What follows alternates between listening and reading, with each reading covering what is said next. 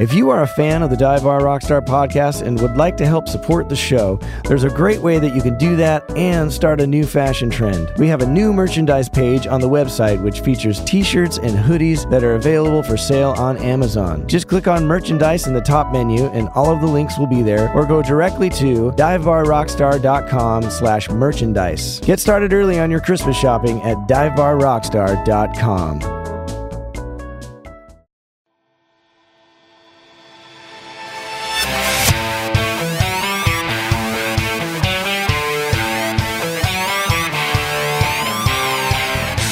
Welcome to the Dive Bar Rockstar Podcast, a show exploring the lives of music professionals of all types touring musicians, recording artists, songwriters, engineers, bar bands, wedding bands, and anyone making their living in the music industry.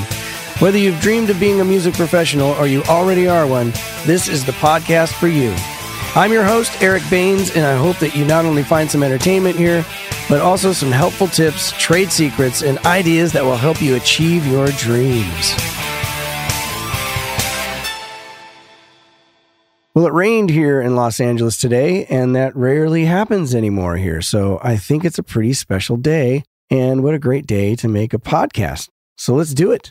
And I'd like to start by giving a shout out to all of the fans on Facebook and everywhere, of course, but especially Facebook because a few very motivated and cool fans have created a couple of fan pages.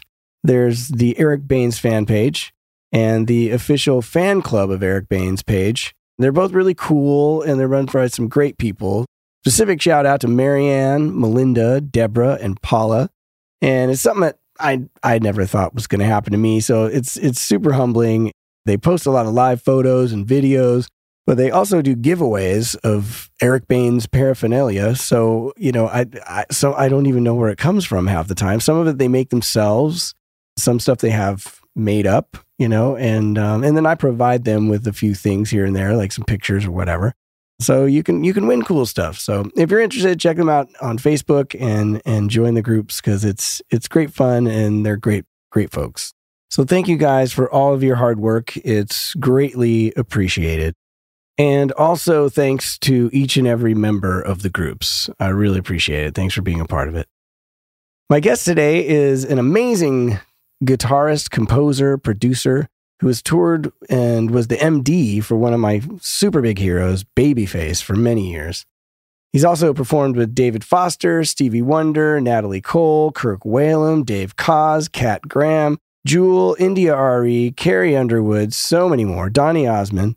He has recorded with Justin Bieber, Barbra Streisand, Celine Dion, Aretha Franklin, Sting, Lalah Hathaway, Josh Groban, Colbie Caillat, and Leslie Odom Jr., just to name a few. And uh, he's also been on many movie soundtracks like Ferdinand, Men in Black 3, The Lorax, Happy Feet, Happy Feet 2, Night and Day, MacGruber, one of my favorites, Pineapple Express, Kung Fu Panda, Stop Loss, P.S. I Love You. It just goes on and on and on and on and on. The guy has done amazing stuff. And besides having a podcast, which is not unlike this one, it's called The Career Musician. And I highly recommend it. He has a lot of different guests. It's amazing how much we don't overlap being in the same town. But his latest venture is this amazing course that he's put together with his team of folks. And it's called Pro Level Sessions from Home. And it launches on October 17th and it's just full of information on how to get pro level sound out of your home recording studio. It really looks amazing. I've watched a bunch of the promo videos and um, I'm really excited about it. There'll be a link in the show notes about how to get it, and we're we're going to talk all about it. So let's let's get to it. So please enjoy my conversation with Michael Ripoll, aka Nomad. So we just met recently, but right. Judging by your resume and your podcast and uh, everything that you're doing, I'm guessing that you're a pretty hard worker. Yeah. I never stop. Yeah. Yeah. yeah. A, and yeah. do you think that it kind of makes me think, because, you know, a lot of people think it's about talent. Yeah. And so, ratio like talent to hard work, what do you think? Uh, do you think it's the hard work is more important than talent, or it's, it's just about both? Oh man, that's such a great question. I, I come, I, I, I, I'm of the elk that talent is a is a resource that everybody has within. And some people might take the time to unearth it quicker. Some people take it takes longer to discover, and some people never discover it, right? Mm. So I truly believe that everybody has a talent for something. Now, Right. sometimes when you deal with intangibles like music and art, um, it's difficult to quantify versus your accountant. Like Scott, my accountant, Scott Brown. If anybody needs an accountant who does musicians, he's amazing. He's out here in Calabasas. He has such what I call a talent for numbers, for Right. doing accounting. Mhm. I'm like, bro, I could, even if I went to school for it, I would despise it and I wouldn't, therefore, I wouldn't internalize it. Therefore, I wouldn't be good at it. right, So, Right, so in my opinion, that's a talent. right, Right. for sure. Okay, yeah, so- absolutely. So I think everybody has a talent. Now, the hard work, I think also a lot of people have talent and then don't cultivate it. And that, I mean, you can, we could look at the entertainment media news and see a lot of you know actors, singers, artists of all all different types who man they're, they're talented, but they're they just didn't do the right things. They didn't work hard enough, or whatever it was. I don't know, or they screwed up, whatever it is. So I do think that they go hand in hand. Hard work, but I also think that hard work needs to be balanced with family, yeah, and I'm oh, guilty of that. So I try to be more cognizant of it. Right, right, absolutely. Yeah, and that's hard. It's hard for uh, this business. It's probably the hardest thing, really, is to figure out how to do all this and have people in your life that you love.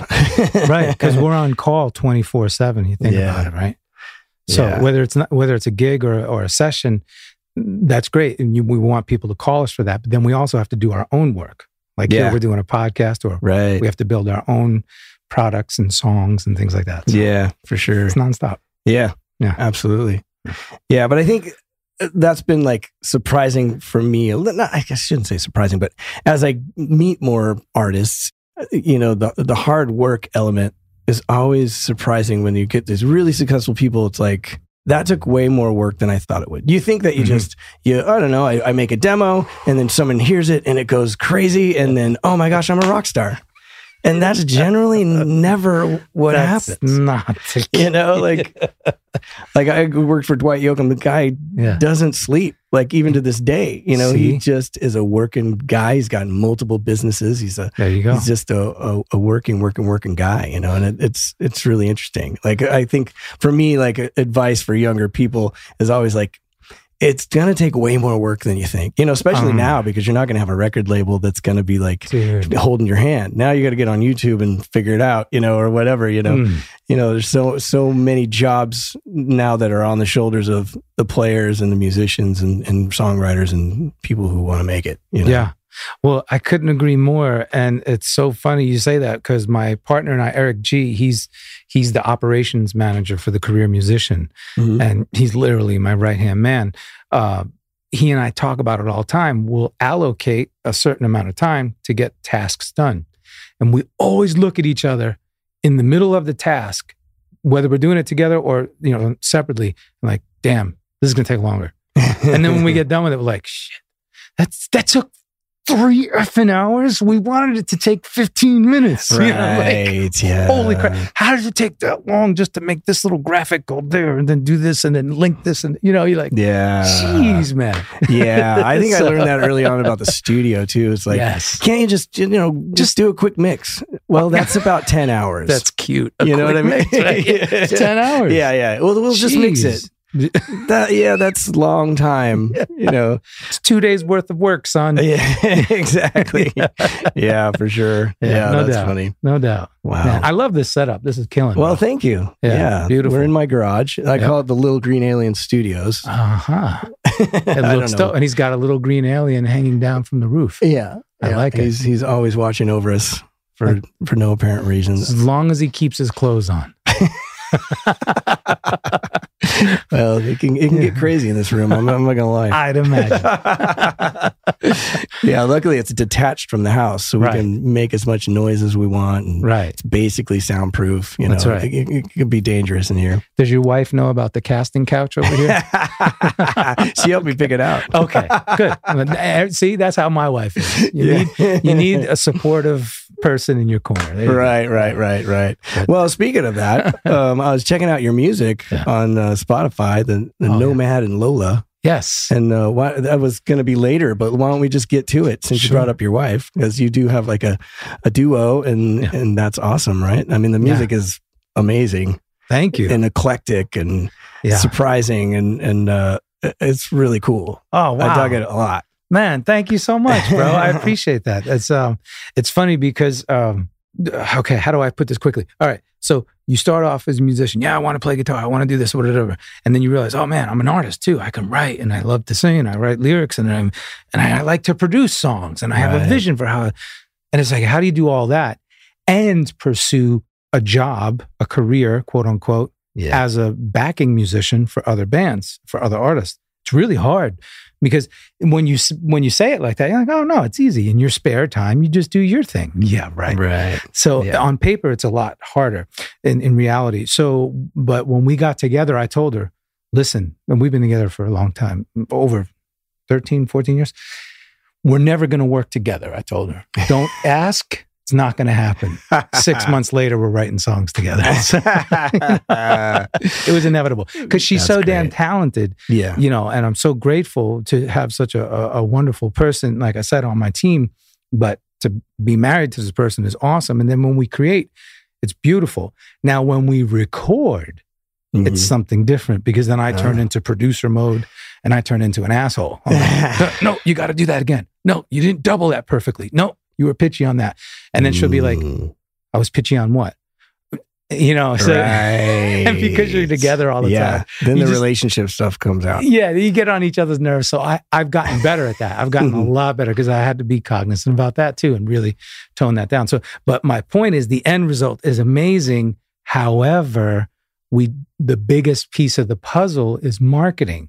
So Right. because we don't have enough time and resources and money to Mm. dedicate to the marketing, the music doesn't get noticed Right. by as, a, Right. as large of an audience as we'd like. Mhm. But at some point, you have to say, I have 24 hours. If I sleep six to eight of those hours, then I'm left with this amount. I have this family, and then I have this, and then I have obligations, and I have bills, and so forth. There's Yeah. only so much time in a day, yeah. you know. So sure. we're doing our best to try to juggle it and really push it out there. But nomadandlola.com, and we're on all the streaming services and YouTube. And then we've done gigs. We love doing country club gigs, Oh yeah. golf courses. Oh yeah. You know, Yeah. Sometimes we go as a duo. Sometimes we hire a couple other musicians. And it's great. Like we have one coming up on October 14th.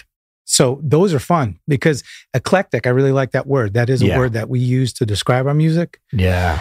Everything from old Spanish boleros and, you know, some flamenco Spanish guitar infusion with old spaghetti Western type guitars. Yeah. And then some R&B elements, Latin elements, rock elements. We did some covers like The Wall. Yeah. I was gonna say you know, like uh, poets repose yeah. into a cover of another brick in the wall. Yeah, That's super right. cool and different. Yes. And like, I I think that record alone, Chronicles of Lola, yes. right, Yes. Is like a concept. Right? It's what we used Yes. to call a concept record. That's what it is. Dude, you get it. Yeah, oh, Oh, my so gosh. cool. Okay. So before Nomad and Lola were a duo, Mhm. we had Lola as a separate artist and Nomad as a separate artist. Mm. So we recorded, wrote and recorded her whole, her whole album, The Chronicles of Lola.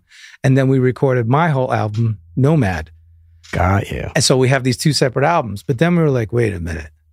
We're even better together. So we got, you know, so, and she always says, she's like, yeah, like a modern day Sonny and Cher. I'm like, ah, yeah, okay. Mo- modern day Sonny and Cher mixed with a whole bunch of other stuff. Yeah, So- yeah, for sure.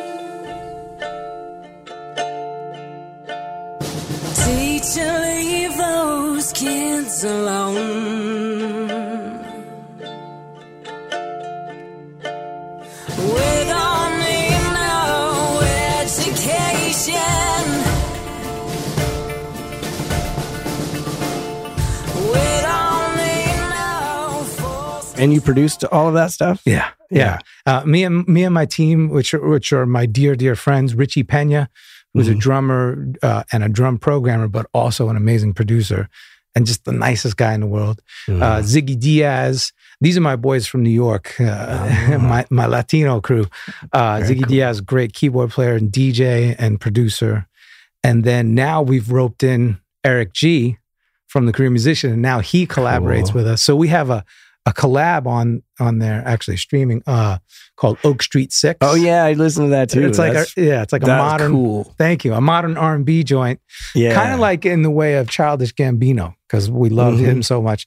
So uh, we did that with Eric, and he he and I are singing leads, and Lola's singing background on that. so we Ah. flipped it around. There you go. So That's anyway, cool. so so it's a- it's a team effort. You know, uh, I Yeah. love collaborating. Yeah. You know, and as a composer, like you said, how you're a composer.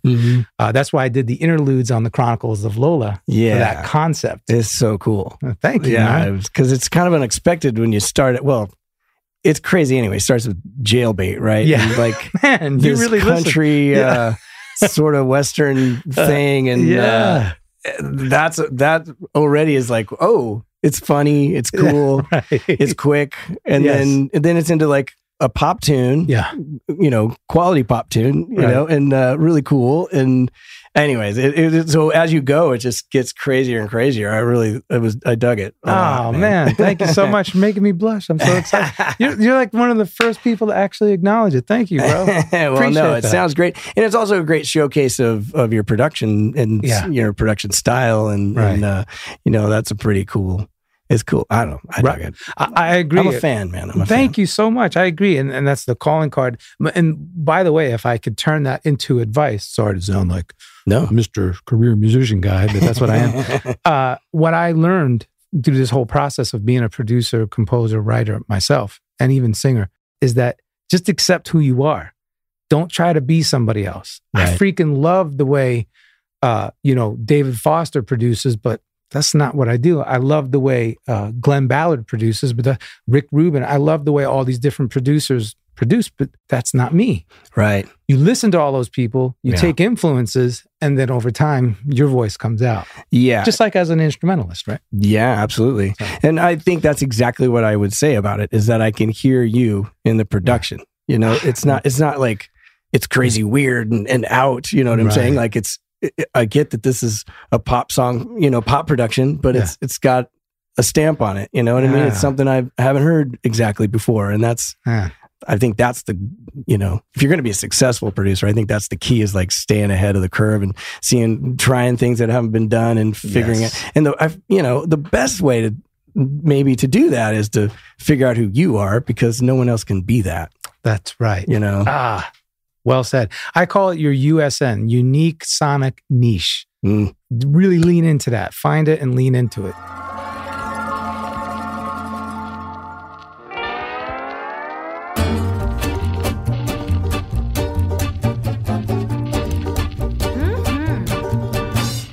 Look out, boy, she's on the run. We all know she's lots of fun. Before you start, you will be done. That's jailbait.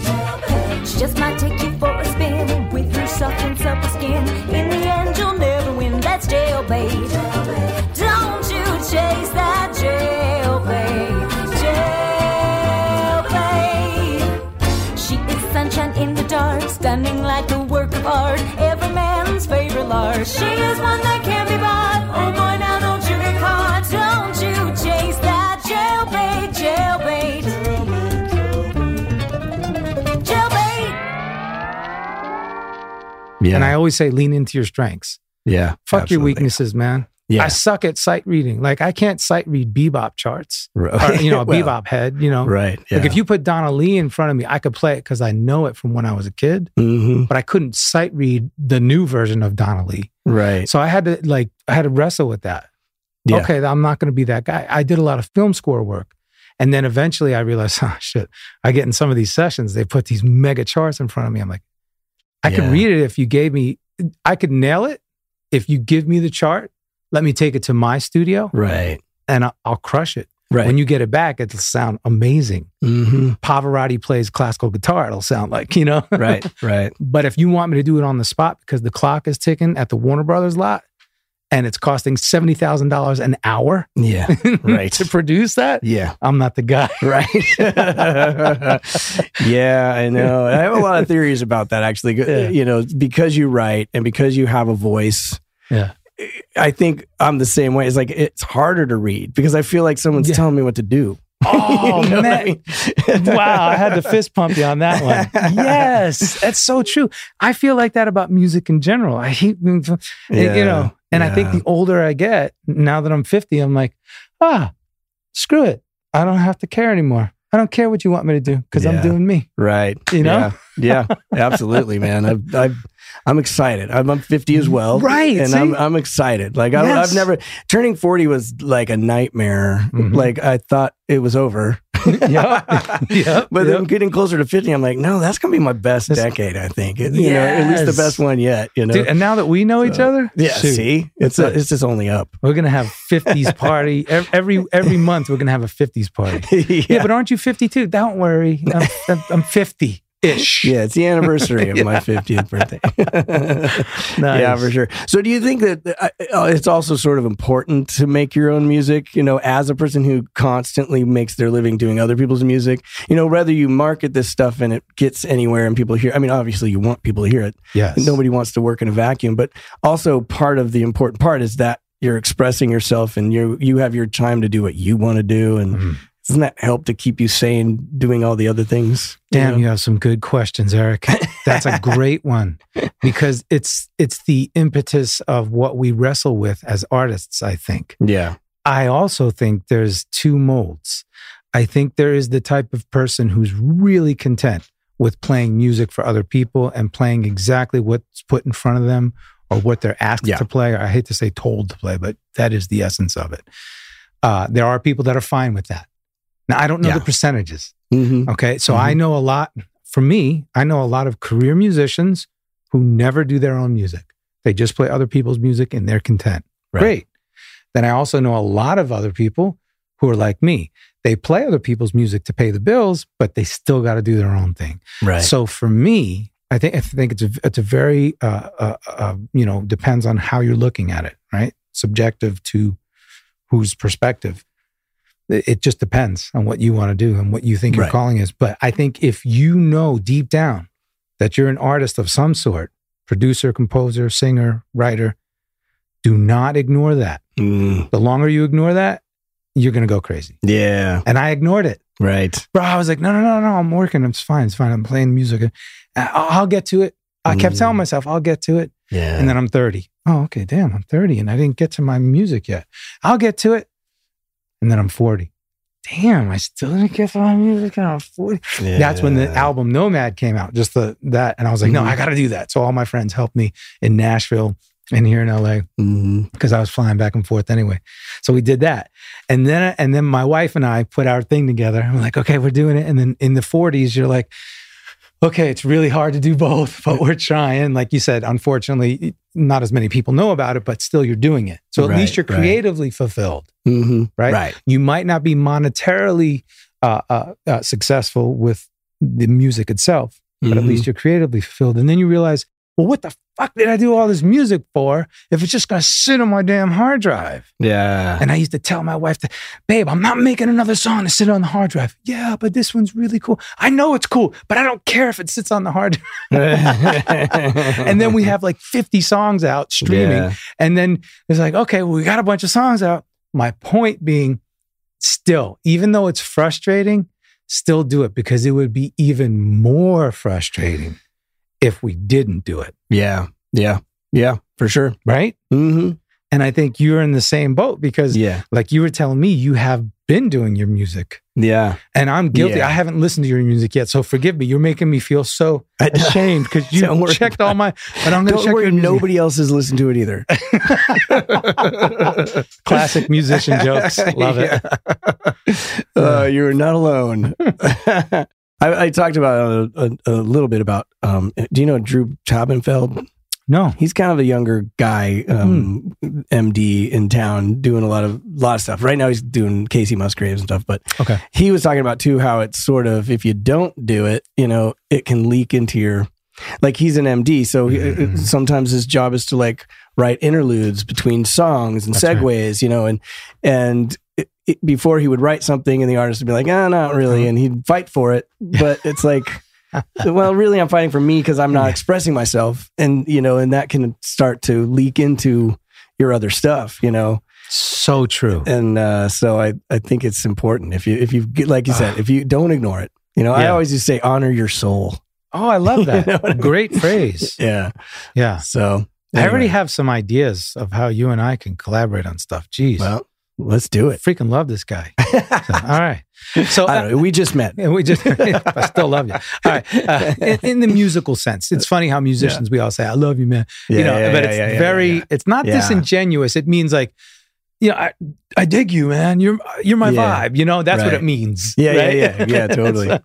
Well, after cyber stalking you for a while now, um, uh, Yes. you know, I de- and listening to some of your your stuff and your music, like it definitely we have to do a try or a gig or something. We got to play. Absolutely. You know, I feel like musically it would be It- we would be in line. synergistic. You know I mean? yes, sir. Yeah. But I love what that guy Drew. You said Mhm. I yeah. love what he said about that. Uh, yeah, it starts to leak in, and I used to say that about players all the time. Uh, you know, when you're in that young phase and you just want to play as fast as you can, you want to have all the chops, and you want to be a great bebop player, and a- yeah. you know this and that. You could always tell those cats on the gig, they're like, "Yo," and I would always say, as I became an MD, do not play no fucking jazz on this stage. Mm. This is not a chance for you to come up here and show off your chops. I could Right. give two sh- and I don't care if it's jazz chops, funk chops, metal chops. I don't care what any kind of chops it is. Right. Right. Just don't do it. This is not the this is not the venue for that. This is not the you wrong wrong gig, bro. Right. Right. Play the part. Yeah. The artist is paying you thousands of dollars a week Mhm. to play their music. yeah. You better play it right. Right. Yeah. You know? yeah, absolutely. Yeah, and the other thing I always say about that too is like when I hand you a recording, like some producer made a lot of decisions, Mm. you know, and and got this right and aligned all these parts and made it sound great. You know, who am I to go and second guess that? You know, Right. like if you want me to, great, I'll do that. But start with the record. You Yes. know, learn the part, play the part. Then if the guy said, eh, let's change this up. Yeah. Well, then be ready and be creative, and that's where you get to bring yourself, you know. But but oh man, Yes. you know, like honor that record. honor the record. Do you mind if I throw a G flat sharp 11 between the four and the five? Yes, I mind, you dumbass. I wrote it 145 on purpose. right. exactly. yeah, totally. Which kind of brings me. Uh, you were the MD for twelve years for one of my my biggest heroes, um, Babyface, who I told the story on your podcast, which I I.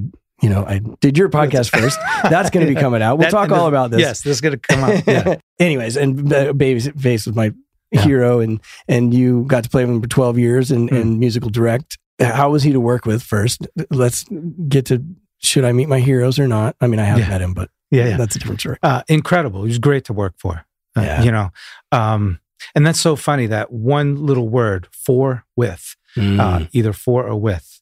I had a great story about somebody who we brought into the band, and he's like, "No, I work with them." I'm like, "No, you don't. You work for them, because if you worked with them, you'd be on the exact same playing field as them, and they would know you as that, and they would have brought you in as that. right, But they didn't. They brought you in as an employee, right, not a collaborator. hmm Big difference. Yeah. Be careful how you use that, how you how you view that. right, He is amazing to work for because I've worked for him for 12 years. Now, I, I started as just the guitar player the first two years. Mhm. And then I, uh, uh, you know, graduated to the, the music director when his former music director left to go do New Kids on the Block. Rob Lewis, Oh yeah. yeah. amazingly talented guy. Uh, Mhm. so he went to do New Kids on the Block. And then I just said, you know, hey, I would love to put a band together for Kenny. His name is Kenny, right. Babyface. Uh, I was talking to management and she said, oh, really? I said, yeah, I, I have a lot of musician friends. I'd love to do it.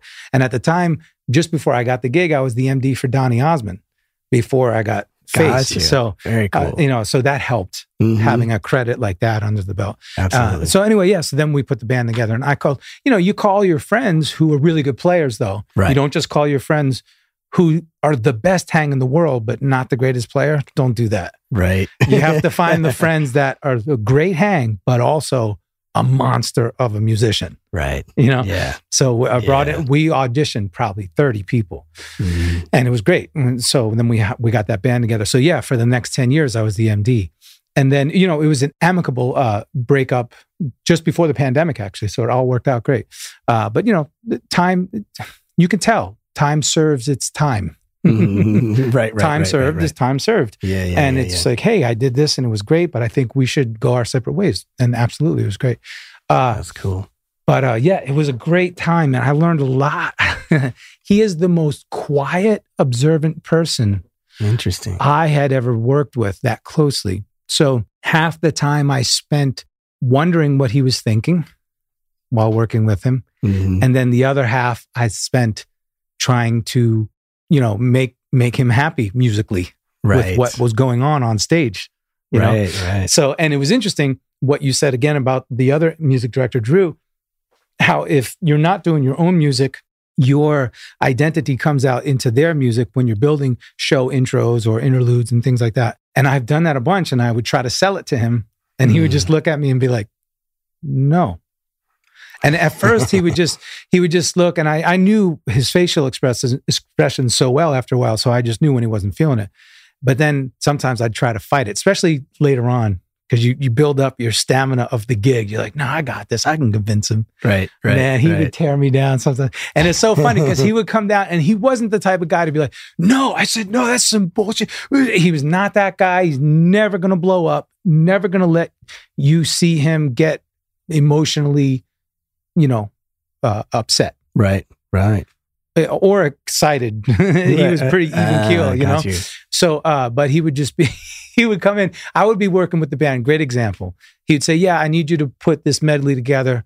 These, you know, thirteen songs of mine that are all number one hits." Oh, great, yeah. and we work up a couple segues and things, and, and and we spent three hours working on it, and we're all excited. We're like, "Yeah, we nailed these parts. We did this, and this little hit here, and these little syncopated things." And he would walk in. He's just walking around, listening, and he would walk up onto the stage, and this is at rehearsal, and he'd go over to the keyboard, and he would just he would just put his hand up like stop, okay, stop, guys. Then he would start playing the chords of the song, and he wouldn't say anything. So he's playing the chords of the song, and you have to let him do his thing because he's he's processing, he's working it out. Mhm. And then he would look to the drummer or the bass player, hey, hey, p- p- play this, to do this. Yeah. And so he started rearranging the arrangement that we just did. Mhm. And basically, that was his way of saying, Your arrangement sucks. I'm going to do my arrangement and at the end of the day, at first of all, first you're like, Oh, you can't get offended. It's this guy's music. It's this person's Right. music, and he's a freaking legend. He wrote a gajillion number one hits. So it's like, dude, I always say he wrote the 90s. Like, if it wasn't for him, the 90s would have no music. Like, he freaking wrote the 90s. So you got to respect that. So I would tell the guys after, hey guys, it's all cool, man. You know, don't don't be upset because this is the you know. I don't think anybody was really upset, but you know, we all just had to like accept it, and then you realize, oh, okay, it's cool. Now there was sometimes when we would do a killer song of his, like this song, you'd be like, oh man, it's one of his biggest hits. I love this song, and he just wouldn't want to do it. Yeah. Nope, not doing it. And like, and you have to accept that too. Yeah. Mhm. And that that's not a personal thing towards him. That's just again, you work for this person. Right. Right.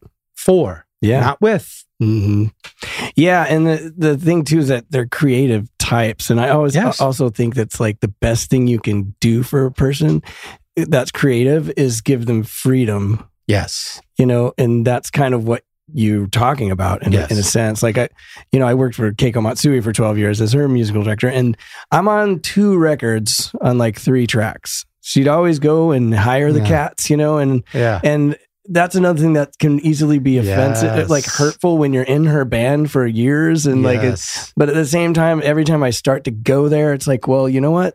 She, as an artist, has a right to get the sound out uh, wherever she wants. You know what I mean? My job is to give her that freedom and give her, you know, and come in as a player That's with enough chops and enough whatever to give them the freedom so that no matter what they ask me to do, I can do it. You know, and and uh, so that's that's interesting. Man, it's so true. And and it's easy, like you said, we're all creatives, right? Mhm. Right. And we could wear our heart on our sleeve, Yeah. right? Being Yeah. creative. Because I always say we're di- directly tied to the muse, right? A vertical Mhm. connection. Right. And when you're an open vessel like that to the creative gods, if you Mhm. were the Yeah. muse, uh, it's hard not to get emotional Right. because we are connected to the emotional multiverse. Is you will. also what makes us a great player. that's what, yeah, yeah, exactly. exactly. Right. So then you have to be like, okay, so I always say you have to separate the boardroom from the bandstand, right? Right. So you have to know, even though you're on a bandstand, you have to put your boardroom hat on.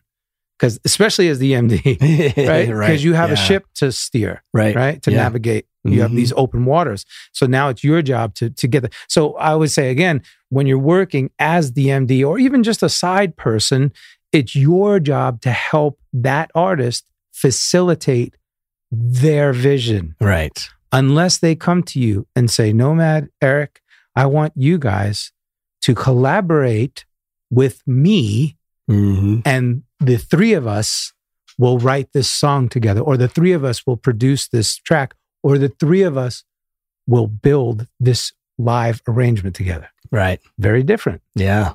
Absolutely. right? Yeah. So Yeah. that's the goal, of course. Right. We want to collaborate with people who are the upper echelon, right? Yeah.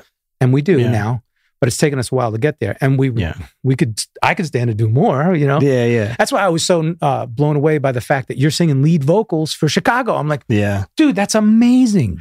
Yeah. And you know that's know, amazing. and they're also pretty cool. Like you know, I, I mean, I, I've s- I sang like three songs at this point, uh, in a verse of a fourth, but um, they're not in my face about make it sound like the record. You know, there is Wow. some room for like, you know, because uh, I had to do um, the Bill Champlin part on Hard Habit to Break for a while. You know, and and I, it's kind of my wheelhouse, and I feel like. I got something to say, you know what I mean? So I, I was singing it, you know, you know what I mean? Like I wasn't just See? sing the song. I'm Yeah. like I'm gonna put my thing on it, and no one, you know, they were all very appreciative. You know, it was very, you know, I wouldn't take it too far. You know, Yeah. it's the same kind of thing. Yeah, it's yeah, like yeah. you got to honor the records, and I just do that naturally. But it's like if you can do it, stay in the vein, but still put your own lick in there once in a while. You know what I Mhm. mean? It's uh, it can be done for sure. It's it's a lot of fun. That's awesome, man. But anyways, so cool. yeah. So cool. Yeah, I just did, you know, I, I, I the last podcast I did with Ray uh, Yslas, who Ah. you know, Love Ray. and uh, we were just talking about mostly Chicago because I was Yeah. just giddy about having the gig, and he's still giddy, and he's been there Yeah. for five or six years, you Oh, know, and it's like it's such a great group of guys. It's the first time I've ever been like, I get to do this, you know, like I, I, they pay me to do this, you know. Ah, see, that's it took, amazing. It took fifty years to get here, or whatever. you know, That's amazing. Thirty years in the in the business, but I found that gig. but that's the climb right that's and that's when the old adage comes to mind of you know it's it's it's not uh, sorry it's not a race it's not a sprint it's a marathon Right, enjoy the journey right. don't be so uh, content, uh, focused on trying to get to the destination by the way i have to give a shout out to ray Yslas Mhm. if it wasn't for him i wouldn't have i wouldn't have gotten the babyface gig Oh, how it transpired. I was in. Nashville visiting my daughter at the time, years ago. She was just born, uh, but she was, yeah, she was in Nashville and I was in LA because, you know, we got a divorce and all that crap. But Mhm. anyway, so I'm driving in the countryside of Nashville. Mhm. Get a call from Ray Yslas. Hey, man, what's up? Hey, listen, you want to do a Christina Aguilera audition? I was like, hell yeah, let's do it. He goes, great. I'll put you in touch with Rob Lewis, the MD, and we'll go from there. Okay, thank you so much, Ray. Rob calls me. Hey, man, the the uh, Christina audition is this and that. But before that, I have an, a more pending thing for Babyface. Do you want to audition for him? I was like, absolutely. He Yeah. goes, great. Be at the studio tomorrow. I was like, oh, shit. Okay, no problem. So I'm still in Nashville. Jump on Southwest, book a flight, Get Mhm. there to the next day. I got really sick on the plane. I felt awful. So then I walk into the studio, bunch of other guitar players waiting around. Yeah. Uh, I was the last one to show up. I was still early, but I'm the last one to show up. So I had to put my name on the list, blah, blah, blah, the whole thing. I said to the guys, guys, I'm really sick. I'm staying away. This is way before COVID. This is 2007. right. Right. So, uh, like, would you mind if I go in first just so I can get home and get out of here? I don't want to get anybody sick. They were like, no, no problem, man. Go for it. So all these other guitar players were cool to let me go. So I was like, thank you so Ah. much. Walk in, and it's Rob Lewis, the MD, uh, and Face sitting there in his small private studio. But he has a huge building, four studios in a giant building. This Mhm. was his private studio, about the size of this room. Mhm. So they're sitting there, and I told them, "Hey, I'm sick. I don't want to shake hands." You know, and they're like, "Oh, cool. Thank you for letting us know. Do your thing." I played the two or three songs that they asked for, and they're like, "All right, great. Well, you know," and they were smiling. So I, you know, Mhm. I felt the the good vibes. Right. Then I left, went home, took Nyquil, and went to sleep. so that was the audition. Uh, but they asked That's me great. to play uh, "Change the World," a James Taylor tune, which I want to say was uh, "Fire and Rain." Yeah, and then I think "Whip Appeal," one of Hmm. Face's big hits, Got and then maybe something else. But you know, so again, by the way, I always like to say when you audition, just do you. Mhm. You and it's a it's a there's a fine line, right? Because you you want to honor the person's music. You also want to honor, like you said, your soul, Yeah. who you are. Right. So I I'm a huge fan of George Benson. Yeah. So I always started scatting when I would play at a very Mm. young age. And when they said take a solo on Change the World, I just scattered along with the solo. And I can see them smile when I did that. So I was like, okay, that's a good sign. Yeah, Yeah. definitely. Yeah. I, I've said many times on this podcast. I, I I've only gotten one gig from an audition ever. I'm not. I'm a horrible.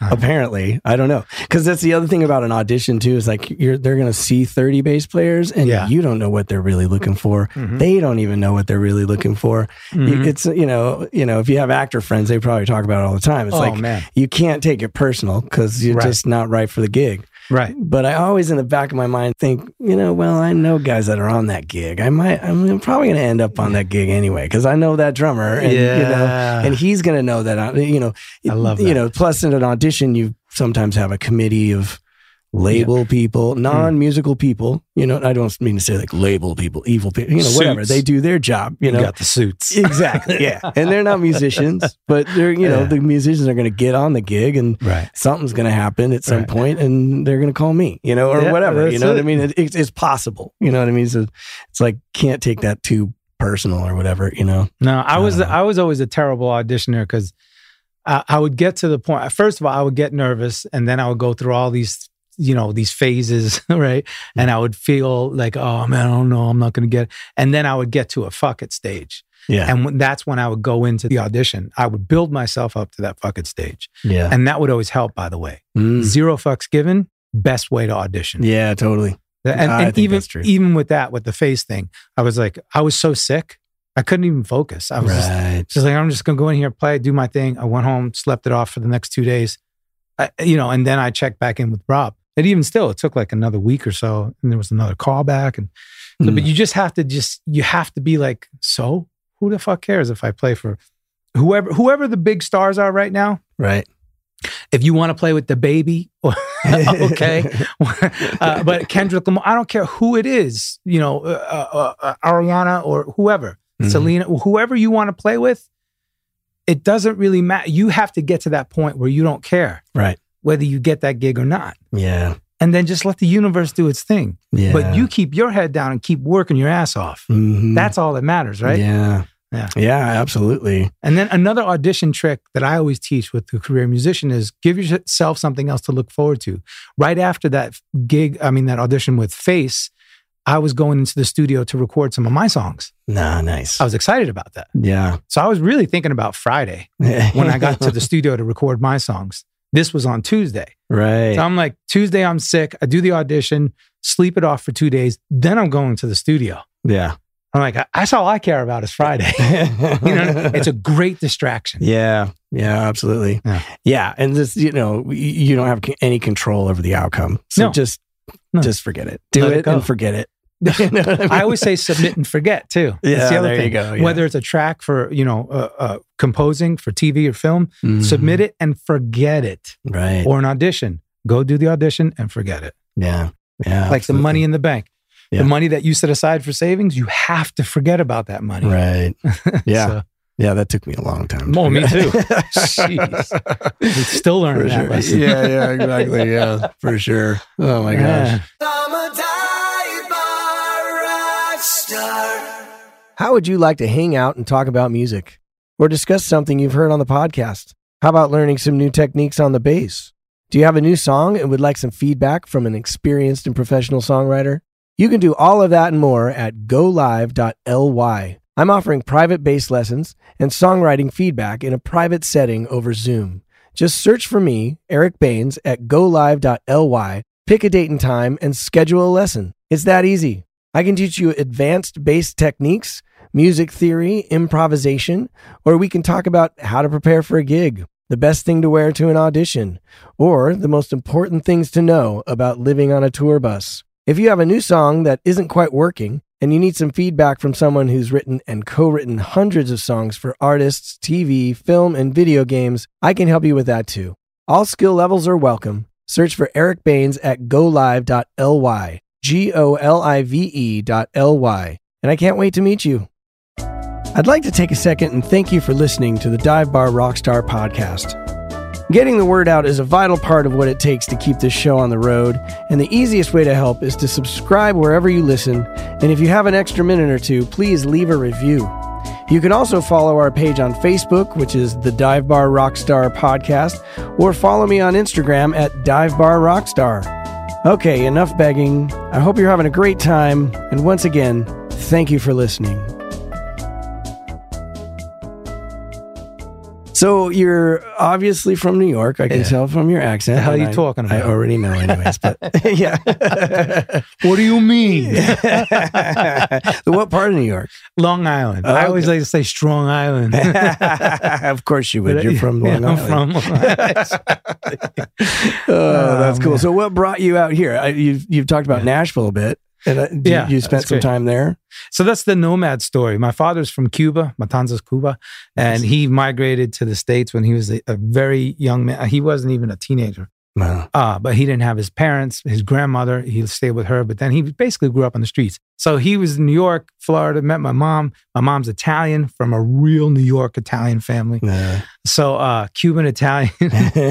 and then my dad was always a, an artist. You know, my mom, you know, they always say we're a gypsy family because, you know, my dad was always an entrepreneur. We always moved around a lot. Like, Mhm. peop- so I had over 25 physical addresses by the time I was 30, wow. right? So it was crazy. So, anyway, long story short, born and raised in New York, then moved down to Florida, moved back to New York, then moved back to Florida with the family.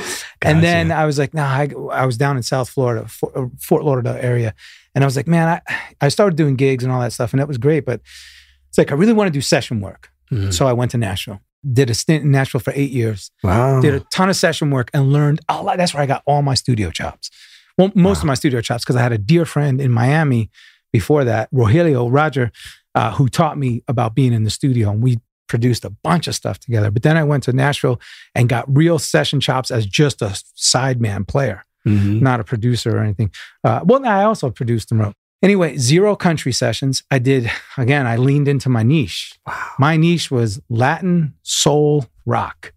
So anything soulful, anything rock, and anything Latin, and especially acoustic based, that was my niche. Got that Wow. calling card. People knew. So Mhm. eight years was great. I got a lot of credits racked up. Wow. Uh, That's that's amazing. Yeah, Yeah. that's because I, I always talk about Nashville because I've, I've considered moving there, and I, Yeah. I worked for Dwight Yoakam for five years, Right. and uh, you know, so sort of got into the country thing a little, and we were going there, so I'm meeting people, and a lot of LA people have moved there too. you know, of course. and they're yeah. and they're always like, "Hey, man, it's, It's not all country," yeah, right, right, right. and then you go there, and you're like. No, it's mostly It's country, country. You know, so for you to be able to yeah, to carve out a, a niche there for yourself, other than country, not not that country's bad, no, no, no. it's just that you know it's not necessarily my thing. You know. Yeah, yeah, no. The caveat is you, you got to find the the uh, all other markets, the uh, what do you call ancillary markets, right? Christian music, gospel music. Mm. That's really what got me in Got you. because at the time, gospel and CCM, contemporary Christian music, Mhm. they're they're really emulating what the pop charts are doing. right, Right? And still, it's it's always kind of and that's good, you know, Mhm. because they're they're saying, hey, if this was what the young people are identifying with Right. out in the you know, I hate to say in the secular world, I hate to say that, but I was raised Catholic and then churned into a Christian Mhm. and and then came back and realized, wait a minute, I could still say fuck, it's okay. So like, so now you're a fucking Christian. yeah, yeah, I- lightly. I, I believe there is a God. I believe there is a higher power, but I'm not like a Bible thumper. Got you. Uh, it's hard, you know. I, don't want to. Yeah. Yeah, we don't have to get into. We don't it. have to get into that. Uh, so anyway, so that I really found my niche there, but then uh, that leaked over into some pop records too, and that's when I was like, oh, wait a minute. So th- this this area of the Christian gospel got me started, and then I started leaking into the pop stuff. I'm like, wait, I should probably go to L.A. to really even Mm. pursue that more. Gotcha. And then I had a bunch of producers who were like, dude, you're like a film score guy. I was like, yeah, you're right. I need to go to LA. So that's what I did. So then I went to LA. Yeah. well, that's great. Yeah. So anyway, as musicians, as modern day musicians, we're all nomadic. We Right. go where the muse takes us, I always say. Yeah. So yeah. the muse has taken me all around the globe. Mhm. I've been very blessed and fortunate. Knock wood. I do not take it for granted. right. I am not a braggadocious person at all. Mhm. I try to just, you know, always be self-aware Right. you know, I love Gary Vee because he's always talking about this this ultra self awareness. Gary Vee is like a modern Mm. motivational speaker, YouTube, uh, social media influencer, Oh. but also an entrepreneur. You know, uh, Interesting. yeah, 10x entrepreneur type guy, Mhm. and it's always about the self awareness. So, I came out here to pursue film and TV. Got Alex Al was a Mhm. dear friend of mine. I knew him through Kirk Whalum, great bass player. great bass player, and he referred me to two sessions, and that really got me going. Wow. And then uh, Dave Hooper, a drummer. Do you know Dave? I know Dave too. Love yeah. Dave. Yeah, he, yeah. he and I became best friends over the years. That's Uh, great drummer. Yeah, Just fantastic. amazing. Yeah. And then he's like, we'll move to Santa Clarita when I came out here. I was like, okay, cool. Uh, Valencia to be exact. Uh, Mhm. I was like, yeah, it was really nice. I visited it. And, and then I called him uh, like a week later, said, hey, bro, you want to get some coffee? He's like, yeah, right. You're in Nashville. I was like, no, I'm actually at the coffee shop on the corner of so and so. And he's like, what? I said, I moved here. You told me to move here. So I did. oh, that's great. Yeah. That's so awesome. You like LA? Uh, love it. It's so interesting because I'm a tried and true New Yorker. I'm always going to be a New Yorker. That's Yeah, always yeah, yeah. home to me. Yeah. When I go back and do gigs and visit family and stuff, I'm just like, ah, it's home. I always say to my daughter, because she hasn't been yet, I have to take her. And she's uh, she, she's been to a lot of other places. I'll take her to New York. uh, but it's like when the last 20 minutes of a flight getting Mhm. into New York is the most exciting thing in the world to me. Yeah, that's I've been to a lot of cities all over the globe, Yeah. but that 20 minutes getting ready to descend into New York, I'm just like, ah, Yeah. I just lied. I can't, and then I can't sleep. I could be in New York for a week and not sleep. Yeah. No drugs, just not sleep Right. because I'm so wired. Well, You there's know? a song about that. It's a Oh, city that Oh, never that- sleeps. Oh, that's right. I didn't even try to set that up for you. It's just But true. it just it just happened. It's just true. It's true. Yeah. But that's how much of a New Yorker I am. But no, Oh, I like so it out here. Like my, the thing that scares me the most, though, because I lived in Florida and hurricanes. I've been through a lot Oh, yeah. of them. I lived in Nashville. Tornadoes. I've been through a lot of them. Mhm. I'm scared shitless of earthquakes. Oh yeah, yeah, I'm so scared about that. and I've Uh. been through a couple small ones, but yeah. We are, we've been really lucky. I, d- d- d- d- Let's not even go there. so I love everything right, with that. right, right, right, right, right, right, right.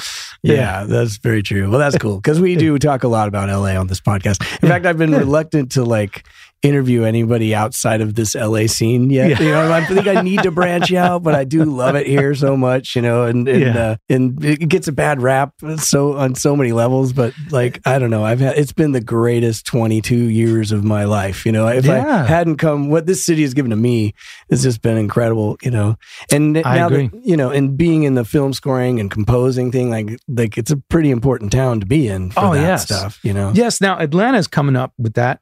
And we were just recently looking to buy a house and we considered Atlanta, but we ended up buying out here. Mhm. Uh, but, uh, you know, for, for yeah. Although nowadays, because I on, on my podcast I interviewed uh, Carlos Rivera, Mhm. uh, the um, composer for uh, the Queen's Gambit. oh, okay, Yeah. Uh-huh. Oh my Right. gosh, I love that Wow. dude. Yeah, and he's a guitar player as well. But he lives in Miami.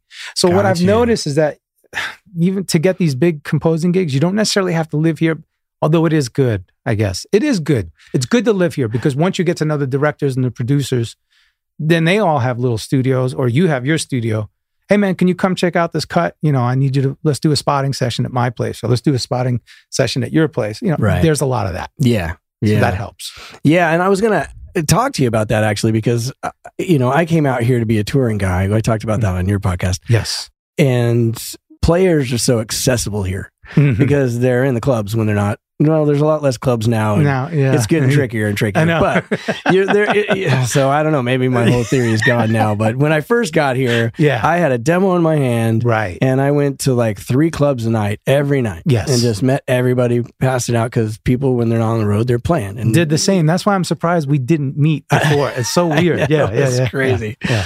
Um, whereas, like, if you want to be a songwriter, which I also am and was Right. very into for a long time, it's not as easy. Whereas you're in Mhm. Nashville, it's almost the opposite. All the songwriters are at the clubs playing their songs all, every night, Right. and you can just walk right up and get to hit songwriters, you know, and, and show them your stuff.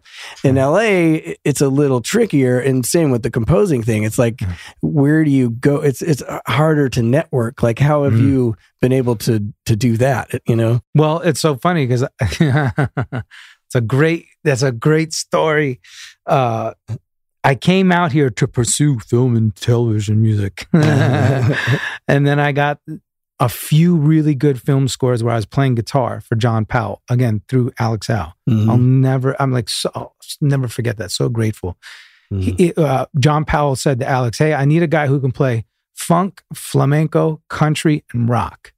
And Alex was doing some upright for John, Mhm. and uh, he said, "Oh, I got the guy. This is this is guy Michael Ripoll. Because before Nomad, I was Michael Ripoll. I mean, that's my name. That's my legal name. Right. I'm still that guy. Uh, but I like Nomad because, by the way, all those records that I played on in Nashville, they would always Mhm. screw up my name on the liner notes. Ah, We don't have liner notes now anymore. Right. It always be, it would always be Mike Rapoli or Mike Ripple. So Uh, I'm like, uh, even RuPaul. So I'm like, okay, really, guys. Anyway, so it's like- not that hard. I like the one name alias. Anyway, okay, Right, so right, right. uh, so I w- I got Mr. and Mrs. Smith, Happy Feet one and two. You know, the Lorax, P.S. I Love You, all these films Wow. with John Ferdinand. Uh, so playing guitar. Mhm, And mhm. uh, because I was versatile, I always wanted to be able to play as many different styles authentically as I could. So that took precedence over being a bebop shredder or a heavy metal shredder. Mhm, I was better at heavy metal shredding, but I could emulate bebop. mhm. But that got me started, those two things. And then I went over, and then classical. And then I got into flamenco and Cuban music because my father and the blood is there, you know. So then I Mhm. was just like, no, I want to do it all. So I really did not master. And John Powell said this on my podcast, actually. He said, the trick is not being a, a jack of all, master of none. The Jack of all, master of some. Find the Mm. things that you gravitate to naturally, toward naturally. Really lean into those things Yeah. and it's going to be a handful. And he said that's how I became a composer too, because I liked all these different styles, and then it's an amalgam of all that. Right. Right. So that's how that started. And then I was like, okay, I love this, I love this, but I wasn't the best sight reader. John Mm. uh, referred me to Danny Elfman, so I played on Men in Black Three. Wow. So all the guitars you hear on these films, like it's me. Mhm. And even Men in Black Three, it just starts with crazy rock guitar. You know, it's me. Mhm. And this Nicole Schwarzinger, Schwarzinger, how do you say, from the Pussycat Dolls, she's walking down the hallway uh, with this cake and her boobs and this bustier on. Oh my God, Oh, she's so damn fine. Uh, and yeah. she's just walking down the hallway with this, and you just hear my guitar, right? So I'm like, oh, that's, Oh, so, that's so cool, cool. right? But then there were some other parts in the film, and those parts with Danny, he was like, yeah, I want you to improvise. Here are the chords. Here, I want you to improvise. Just give me something that's Hendrixy yet still a little bit modern. Blah blah blah. There were some other parts where he put a chart in front of me, and I was kind of flubbed my way through it. Got it, Mhm. but it took Mhm. more than one take. right. And then he asked me, uh, "Hey man, give me a wah wah pedal." I was like, "Okay, great." Go to my kit, pull out a wah wah. He goes, "Yeah, that's cool. Do you have like a Vox or a Crybaby, just classic?" Mhm. Go back to my little. No, damn it! I had two wahs, and they were both no name wahs, Mhm. off the wall brands. I like those wahs because they had their own unique sound Right. but they weren't the classic sound. By the way, here's a great story. So at the time I had Cartage. We were still doing Cartage, Hollywood Right. studio rentals, right? Mhm. I had an A rig and a B rig. I spent a lot of money to get these rigs built. And the A rig and the B rig, technically, they're supposed to be identical. Mhm. So if you talk to Dean Parks, Michael Landau, Paul Jackson Jr., my Mhm. heroes, Right. they all had ABC rigs Mhm. and they were all pretty much identical. So that way they can facilitate going to different studios every day and have the rigs be set up ahead of time. Right, right, right. exactly. They're like leapfrogging. So you dovetail for the leapfrog. Right, yeah, yeah. exactly. So uh here I am, 2005. I'm going to do it right. I'm going to get my A rig and my B rig. well, my A rig was set up at Chalice Studios in Hollywood for a session with P. Diddy. And I didn't Mhm. want to break it down because it was like a week long writing session with him. Mm. So I'm like, okay. Then I got the call for this thing with Danny Elfman. I was like, so I called Mike Brown, my guy, my tech. Love Mike. Big shout out to Mhm. Mike Brown. He's the tech for all the big dudes. Uh, cool. I said, Mike, bring the B rig to the Elfman. He's like, okay, cool, cool, cool. So we get there, and I didn't have the wah-wah. So I think the one and only time I worked with Danny Elfman was because there are two reasons.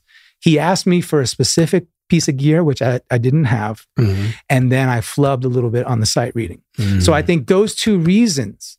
I said, well, wait a minute.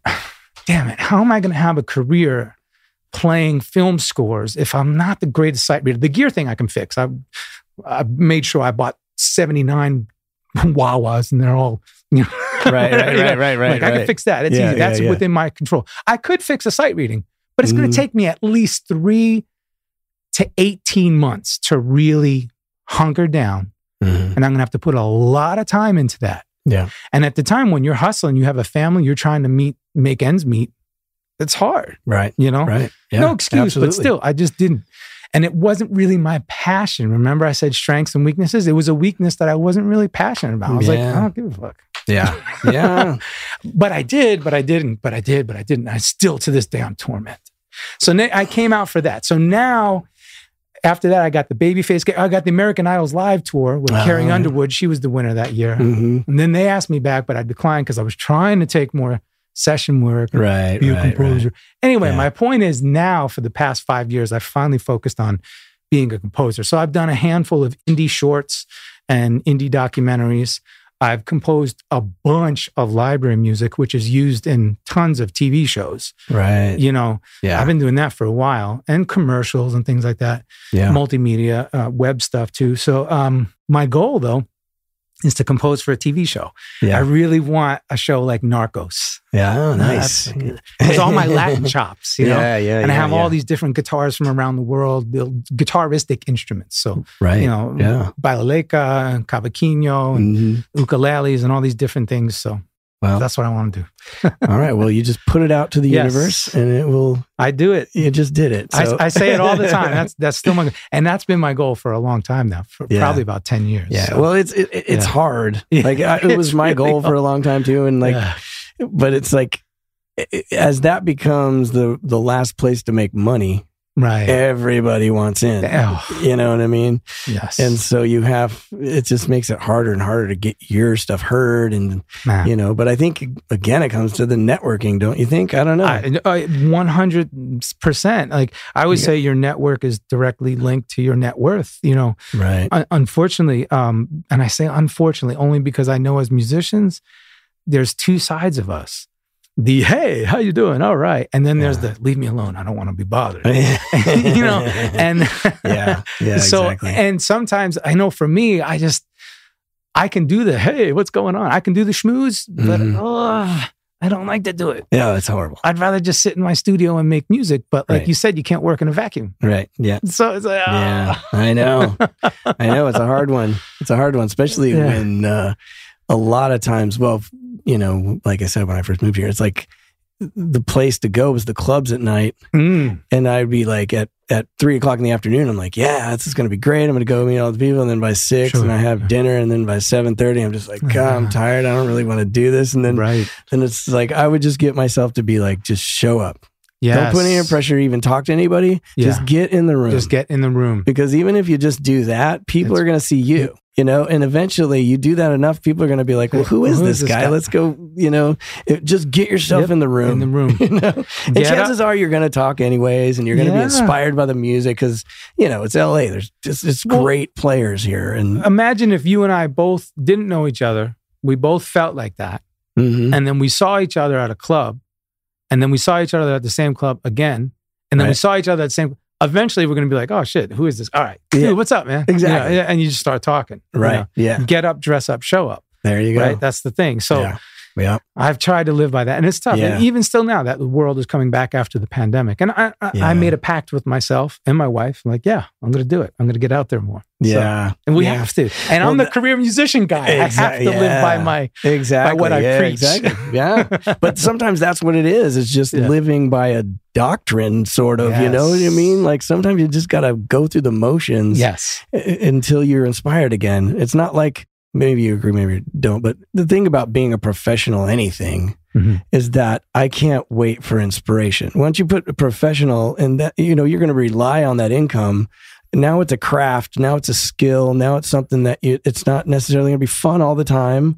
Now it's like I don't sit around and wait for the universe to give me this great song. No, I've got to mm. write songs every day. Ah, You know, I've got to write bad songs if that's what comes out and get to the next song. You know, I got to play every day. Maybe, t- maybe I sound like shit today, yeah. but at least that you got all those shitty licks out. Now tomorrow you'll sound better, but you ah. got to do, you got to do, do, do. You know, when you don't mm. want to. Freaking love that. That's it. You got to do even when you don't want to. Yeah. Well, we keep That's talking about it. it. So you Yeah. Have this amazing podcast called The Career Musician, Yes, sir. and you had started this before the pandemic, right? Right. If Right. I Yeah. judging by the dates on the on the podcast episodes. Yeah.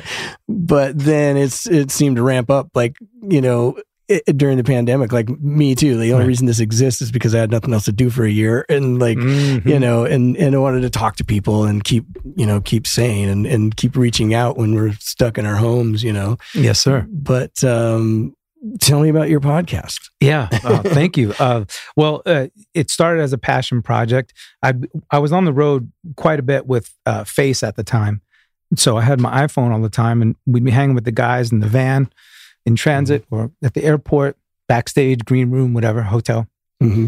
and we'd have conversations. And I just started recording the conversations with my phone. I'm like, man, you guys mind? No, it's cool, man. It's like, 'cause we're talking about some good stuff. It's like, okay, you guys mind if I turn it into a podcast? No, no, no, it's all good. So of course I gave everybody credit and just Mhm. and so the first few episodes really revolve around all the people I knew in the babyface camp because that's who I was with a lot, Mm-hmm. and then some session people that I was doing sessions with randomly, and uh, I loved it. I, again, I was an avid podcast listener, right. so I really knew how to produce a podcast. I understood all the pre, mid, and post roll, you know, spots and Mhm. ads and, you know, intros and outros and, and, and, and stings and bumpers and all that. Um, of course, I knew audio. Mhm. So I'm like, okay, yeah, I started producing and I realized this is a lot of work. yeah. so I got like five, ten episodes in and I was like, eh, I don't know. And my wife just kept encouraging me. She's like, no, you, you really got something to say. You got to do this. And I was like, eh. Finally, when the pandemic hit, we both looked at each other. I was like, okay, you're right. so I just started ramping it up and I started doing the Zoom things. And then I found this Eric G, my, this dude. He came to me actually. Well, I we met on a gig before the pandemic. I asked him to audition for Babyface. He turned me down. Hmm. I was like, wow. "How dare you, young one, turn me down?" You know. Uh, I said Babyface. Yeah, I know. Uh, he was a dumbass at the time. He didn't know. But now he's been under my tutelage, so I trained him. He's going to love that. Don't take that out. but no, he was busy. He was he was teaching at the time. He was a teacher for an organization, so he couldn't just up and quit. Mm, Um, there were repercussions if he did. right. So to his his defense. But um, so anyway, uh, I met him. Then he he came on board. He's like, I just want to help out. Can I, you know, can I be like an understudy? Can I work with you? Absolutely. And so then we just nailed a bunch of episodes, and we made it a goal. We got to 150, and for the 150th episode, we did a um. Uh, like uh, we, they interviewed me, right. my wife, and Eric, and then our, our, our other guy that was on the team, Charlie. Uh, you know, so it was a lot of fun. We had That's fun. cool. And then I think it was episode 149 or 151. I don't remember. We got Leslie Odom Jr. Because I know from Hamilton and all Mhm. these big Right, right, movies. right. I know him. I played on a bunch of his records, and we've become friends. So uh, cool. he he agreed to do it, so that was cool. So so now we're almost at 155. Uh, we slowed down because we're building some other things. So at that point, I realized after doing all this, no, I'm an educator. I always loved teaching.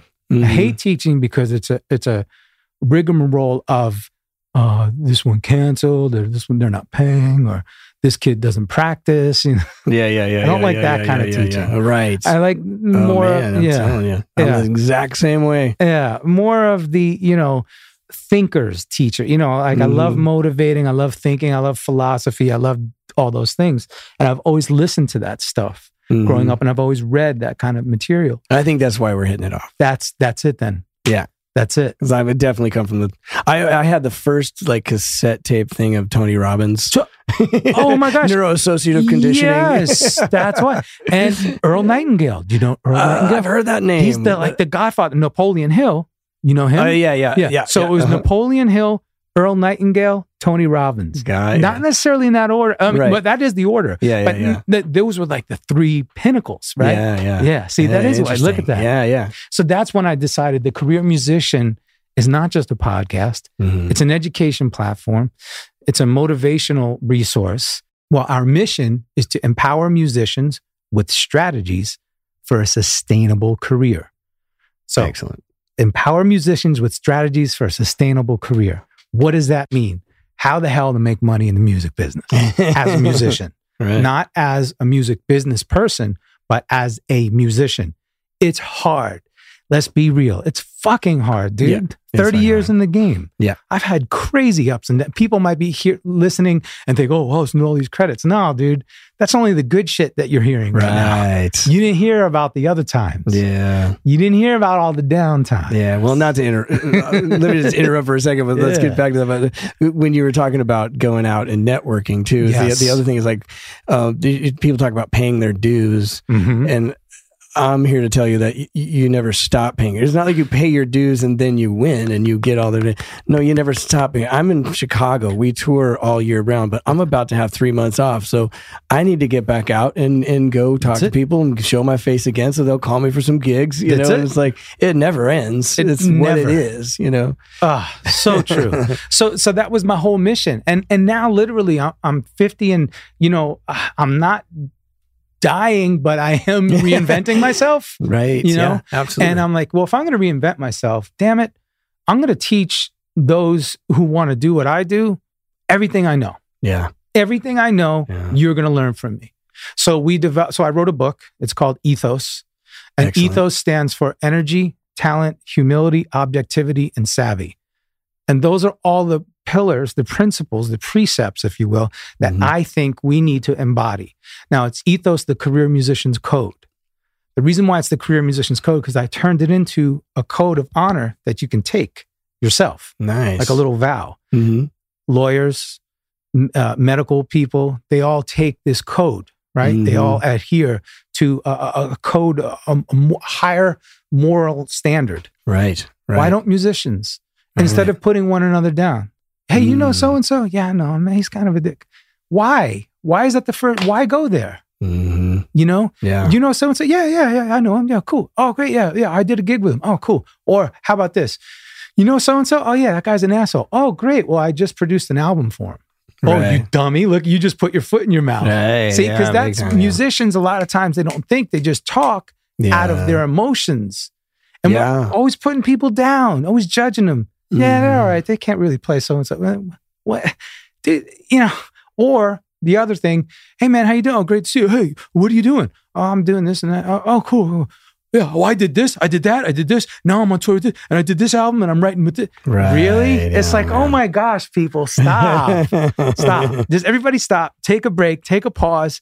You have to bring the right energy. You have to have talent, but talent everybody has. So Right. give me a break. Exude some humility. right. While you're exuding humi- humility, stand back, approach everything with objectivity. It's not about you. Right. Actually, nobody gives a shit about you. No. They give a bit of, uh, they give a shit about themselves. Right. So remain objective. And then for crying out loud, have some business savvy. yeah. Pay attention to your finances. Yeah. Learn how to budget, Right. right? Learn Yeah. how to adhere to a calendar. Yeah. Learn time management. time management. Come it's on. so vital. Learn, if you don't time manage, you're screwed. Yeah. So these are the concepts of ethos. So I wrote the book. Very fortunate. David Foster wrote the foreword. Awesome. So very grateful to Never him heard of that. him. Yeah. I've done quite a few gigs with him through Babyface, through that Mhm. association. Right. And, and and David's just been really a so I, I I'm so grateful. I, those words coming out of my mouth, I'm just like, wow, that's mind-boggling. Yeah. And then we yeah. created a course in the middle of the pandemic called Pro Level Sessions from Home. We haven't released it yet. We're releasing it in a few weeks, October 2022. That's Hmm. awesome. Yes, I wanted Yeah. to get to that too because that looks amazing. I've watched uh, some of the promo stuff, and well, first of all, how important do you think having a home studio is to being a musician these days? Well, it's vital. And and it's so funny because I almost feel like I feel stupid for saying this because I feel like everybody knows it. But no, that's wrong. There's a lot of people out there that still don't know it or understand why it's vital. It's absolutely vital. Do not be a musician and not have a home studio set up. And I'm not just talking about your laptop, a pair of cans, aka headphones. Us old guys Mhm. call them cans, uh, and a microphone and your instrument. No, I mean start with that. You have to start there Right. but really take the time to build it out and, and over time just keep adding to it and make Right. it better. Because you and I both know if we didn't have our home studios, I'm going to say 50% to 70% of my income would never came. Wow. Yeah. I mean, at this point, 70% since the pandemic. But yeah. but even whether it's podcasts, whether it's me producing for other artists, composing, Mhm. just doing session work or commercials, di- library music, jingle, whatever it is, it's so vital to have it. yeah. You have to have Right. it and then get well versed in everything. I was never a keyboard player, but I can play because I understand music theory. Right. I was never a bass player, but I can play because it's so similar to It's a guitar. lower guitar. And I, yeah, all the other, all the other guitaristic instruments I approach in the same way. Tommy Tedesco, a great session ace from back in the day, he said, pick up any instrument with strings on it and tune it like a guitar, yeah. and then just play it. So, you know, do you play mandolin? Yes. Do you play balalaika? Yes. Do you play cavaquinho? Yes. Do you play the Puerto Rican cuatro? Yes. Do you play the Cuban tres? Yes. You just tune them all like a guitar. So- Banjo. Yeah. Banjo? Yes. So yeah, same thing. So Yeah, yeah, you, yeah. you have to have the home studio, and that's what this course does. Pro level sessions from home, where myself, Eric G teaches keys, I do guitars and bass, and then Richie Pena, our friend from New York, teaches drums, and then uh, my wife comes in does some vocals, and Eric G does vocals. Uh, basically, the whole point is you can record anything from your house, but there's a way to do it to sound professional Mhm. because we feel like at the career musician, the market is inundated with amateurs Yeah. producing amateur music, Mhm. broadcasting and publishing amateur music because that's what technology allows. Fine. Can we just step up the game a little bit? Yeah. If you're going to dip your toe in the water, just fucking jump in the pool. Yeah. Don't dip in, jump. Well, you know, the only reason I even call myself a producer now is because I was producing. Like I, for eh, for years and years, I'm like, I don't really want to do it. Yeah, I'll, I got to set up. I'll make a little demo. Well, that demo is going out to people. So, Yeah. like it or not, you're producing, and if you're gonna be producing, you got to be good at it. You better, You know, Yeah. you got to step up your thing. You know, Yeah. and from what I was listening, because that's the other thing about all of this. Like, some of us go to school and Yeah. like take engineering classes right. but other ones that don't and that have, have gone through this era of everyone has to have a studio so you better learn Right. have just acquired these skills you Yes. know and and and every ounce you know you can go on youtube and stuff now here's all this stuff right here Yeah. in a in a compact here you go take the Yeah. course you're going to get Yeah. you know not everything you need because that's Yeah. the thing like there's so much to learn and there's so many things but Right. here's like a from what I can see already is just like you want to cut a good bass line. Here's how to go. You Here's know, you want, you want to make it sound good. You want to make a Yeah. good sounding, clear vocal. Here's here's the path. You know, That's what we did. We tried to be as comprehensive as possible, but still yet succinct enough so it's uh, digestible. Uh, you know, and we just wanted to teach how we've been doing it. And that's the thing. We, you and I, we learn from association by default. I've Yeah. been in some of the biggest recording studios here in LA, like you have, and we have some of the world's top engineers right? Exactly. tracking our instruments. Mm-hmm. So of course we become buddies with those engineers. I'm like, hey man, how what's the best way to do this? What do you think? Man, I just I'm gonna get a new preamp for my home studio for guitars. What do you think? What do you? We're getting like the the real information. Right. Now, when we were coming up, there was no YouTube and there was no Right. information technology available. No. So encyclopedias and publications. That's Yeah, all we yeah, had, yeah, you know. So so then so now it's such a different playing field, right? Yeah. What they miss is the experience that we have. Exactly. That's what I'm offering you if you buy this course. And what I did was I made it just under 500 bucks.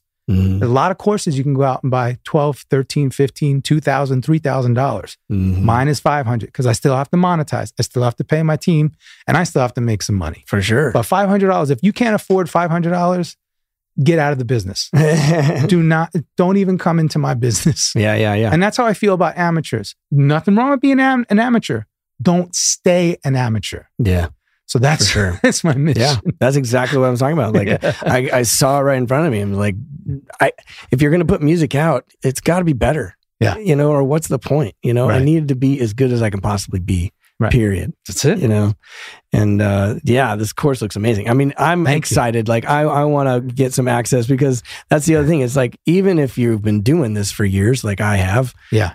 You're always going to learn something new. Always. and and, and Yeah. and everyone has their way of doing things that are interesting and like it's always worth it to, for me to to to look at anything. You know That's what i mean? Or read any book you know? That's like there's there's a what is it called? Behind the glass. There's a couple of great books Yes. where you can just li- you know articles from the greatest producers ever. And like it's just there's so many things to do and so many variables that you can you you'll never stop learning you know Mm. so um this is it looks extremely exciting to me Man, thank you so much.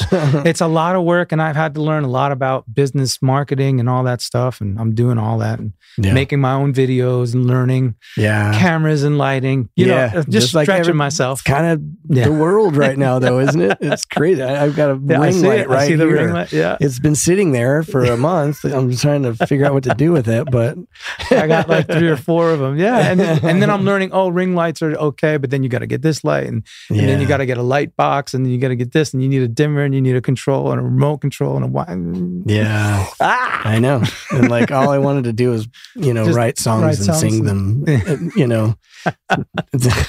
I mean, that's the thing of it. And that's what's so important now. Like, this has to be, and I'm pointing to my studio gear, It's like, Yeah. this has to be uh, like another arm. Yes. You know, you're not going to be able to be, it's going to be not creative at first. Mhm. You know what I mean? Until that becomes an extension of yourself and you know your gear and your software well enough to where you can just, I need a guitar part. I grab this. I've got my favorite sounds all lined up, you know, and, and like as it's coming in your head, you can get it out. It's going to be a second until that gets there. You know, that's like part of the process. I suppose just like the first time you went from a G to a D, Oh, you know, just getting from G to D, that's a process of learning, right? wait, there, let's you know go what I from mean? a, an open G chord to an F chord. right yeah exactly Oh yeah but then once it's in your It's it- then then you then, got you got then you can be creative on a whole new level you know? Exactly. It's true. you so you gotta you gotta learn the fundamentals and understand the vernacular a little bit. And then and then Yeah. you can go be creative. I totally agree with that. By the way, the course we teach Pro Tools, Logic, and Ableton. I did three DAWs on purpose that's because I don't want to hear any excuses. Now, I didn't teach FL Studio or GarageBand or a lot of other, other lower level, more consumer based DAWs because I feel like you don't need to. They're really well built. The user interface is very user friendly, right? The Right. interface is very user friendly. right I did the, the more standard ones. People still argue, no, sorry, Pro Tools is number one in the industry when you're dealing with commercial studios right every commercial studio in New York, LA, Nashville, and all the other studios around the world, Pro Tools is primary. They all track to Pro Tools and mix in Pro Tools. Then you have Logic and Ableton and everything else, and Cubase, which I love. yeah But and that's becoming more and more. uh, Or the other one, uh, Studio One Mhm. but still the standard is Pro Tools. So my argument is once you can afford it, I'm not saying you have to start out there. Once Right. you can afford it, then get Pro Tools and Mhm. learn it. At least learn your way around. yeah I. But what I did is I started training myself to just use a DAW and understand I can look at anything. And you just sit me down with a new DAW, I'll figure it out. Give me like 20 minutes. Right eh, I Right. think eh, because Yeah. it's all intuitive at Right. a certain point. Yeah. Well, the other thing uh, that I noticed in one of your promos, that you talked about starting with a four track, uh, you know, or starting with a reel to reel, which I did. Yeah, I had yeah. four track reel to reel in my bedroom when I was, Yeah. I stole it from my high school when I was 15. Sorry, I'll give it back. I still have it. Awesome. you can have it back. Awesome. I'm looking at all And the gear back here. Yes. yeah. And then I had the, the four track cassette. And then I started working, you know, on the computer stuff. And yeah. that, that's part of that experience that kids today don't, you know, just to sound like an old guy. No, I know. Kids today don't understand don't like what these softwares are doing are emulating Yes. what used to be actual gear in a room. So That's it.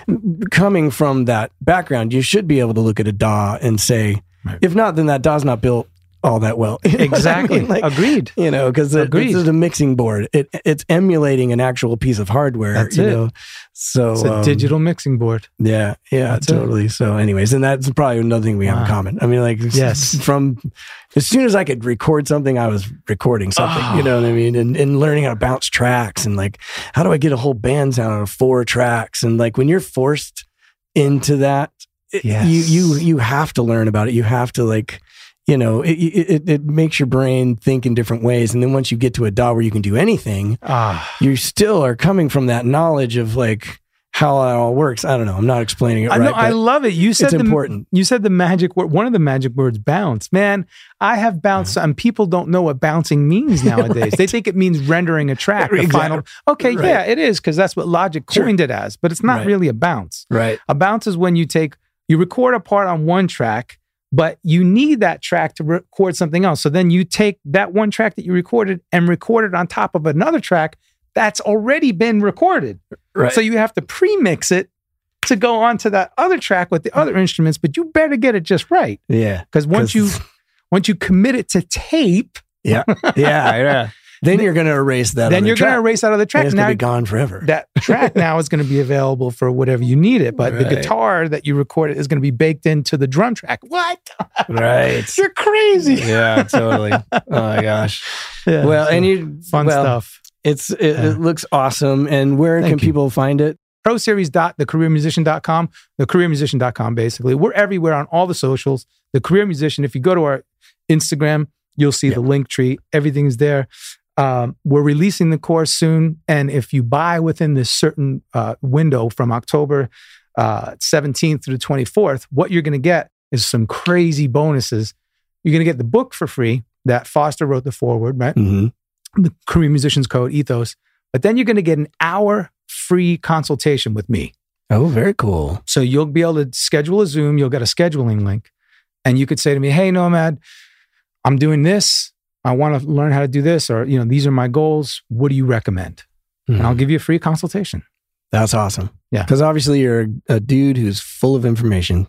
No. And uh, if I had six hours to keep this Oh podcast man, going, I love it. No, let's cut it. Let's cut it. Thank you so much. But, uh, yeah. th- no, but I'm so glad you came out, and um, and it's great to meet you in person. And thanks for doing the podcast, man. It was just awesome. Absolutely. Thanks for having me. Dive bar rock star. Yeah, man. So let's go get some lunch. Let's go to a dive time. bar and get some lunch. Yeah. that sounds awesome. Well, that was awesome. And uh, it was great meeting Nomad. And he's just so full of knowledge and he's really good at refining it into great ideas and palatable ideas, which I think is is a pretty cool talent. And uh, it was so great talking to him. I really loved when he was talking about sight reading and how he wasn't a great sight reader. And he had to make that decision whether to take the time to get better at that or go in a different direction that interested him more. I think it's really important because just the idea that like I could take the time and get better at this is something that a lot of people don't think about. I run into people that, you know, are wanting to have a career in music or whatever. Well, I don't do this. You know, well, well, I don't do that. Well, I don't I don't sight read. Well, it, it doesn't have to stop there. You know, I, I would, when I was born, I couldn't walk. And then I learned to walk, you know, like, uh, it's really cool that he, he had that thought. It, there was never a thought in his mind that he couldn't be a better sight reader. And that's the thing, you're not born with these skills. These are things that we've all acquired. It's not a thing that that you just show up in the world with. So it's a, it's pretty cool. Like he had to make a business decision. It's going to take me approximately this long in my estimation to be a better sight reader and is that the right move to make as far as getting me where I want to go in my music career. But it's not like, oh, I don't sight read, so I'm just not going to do it. It's it's not worth it to me to take the time. And I think that's an important thing to consider when it comes to any kind of skill. You know, is it is it worth it to you to learn it? But don't think that you can't learn it because sometimes it is worth it to you to learn it. And you know, I used to teach marching band when I was out of high school. I used I taught marching percussion, and, and one thing that I, I, would impress upon them as well is that one, another thing that we're not born with necessarily is the is the idea of concentration. You're not born just with the ability to focus like you have to focus to do something like like sight reading, for instance, and um, that's a, that's a skill in itself that you that you have to acquire, that you have to practice. Just concentrating and focusing hard and and and staying in a song for three minutes without messing up. You know, it's just another example of things that you just don't think about. These aren't things that that people just naturally have. It's all stuff that you you need to work towards, and that you have the ability to do. You just got to work on it. And sometimes it'll take you a year, just like you said, you know, but sometimes that year is going to be worth it. Nicole Scherzinger is the Pussycat Dolls singer that he was referring to. She's in the opening of Men in Black 3. He kept using the word DAW, which is actually an acronym that stands for Digital Audio Workstation, and it refers to any software like Cubase or Logic or Pro Tools Ableton Live, things that you use to record. Well, that's our rainy day episode. I hope you enjoyed it and you got a lot out of it. And I will speak at you on the next one.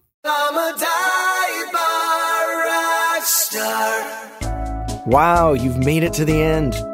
I'm hoping it's because you completely enjoyed yourself and are now filled with knowledge and inspiration to move forward with your dreams.